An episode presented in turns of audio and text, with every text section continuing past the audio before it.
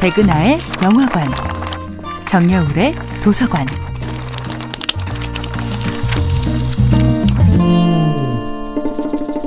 안녕하세요. 여러분과 아름답고 풍요로운 책 이야기를 나누고 있는 작가 정여울입니다. 이번 주에 만나보고 있는 작품은 조셉 캠벨의 신화의 힘입니다. 저는 라틴 아메리카 사람들이 언제 어디서나 마치 숨을 쉬듯 자연스럽게 춤을 추는 모습에서 바로 조셉 캠벨이 말하는 개성화의 힘을 느꼈습니다. 그들은 더 멋지게 추려고 안간힘 쓰지 않습니다. 그냥 자기 안의 리듬을 자연스럽게 살려내는 춤을 춥니다. 라틴 아메리카 사람들은 이미 정해진 획일적인 안무를 암기해서 춤을 추는 것이 아니라 자신의 삶 깊숙한 곳에서 천진난만하게 우러나오는 리듬과 몸짓을 춤이라는 형태로 표현하고 있습니다.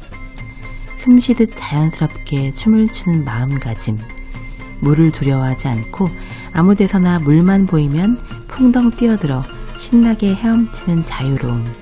이것이야말로 제가 결코 쉽게 모방할 수 없는 라틴 아메리카 사람들의 신명이자 희열, 블리스였습니다. 이렇듯 자기 안의 블리스를 찾아가는 사람들은 타인이 나를 어떻게 바라보는가를 전혀 신경 쓰지 않지요. 진정한 개성화를 위해서는 진짜 하고 싶은 일을 선택하기 위해 별로 하고 싶지 않은 일을 거절하는 용기도 필요합니다.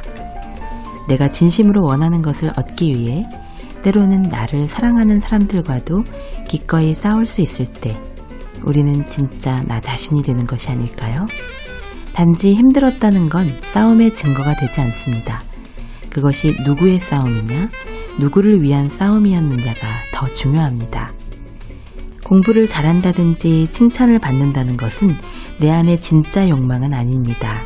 내가 무언가를 열심히 해냈더라도 그 동기부여의 주체가 누구였느냐를 생각하면 내 안에서 싹터 내 삶의 자양분으로부터 잉태된 욕망의 싹이 아닌 경우가 많았지요.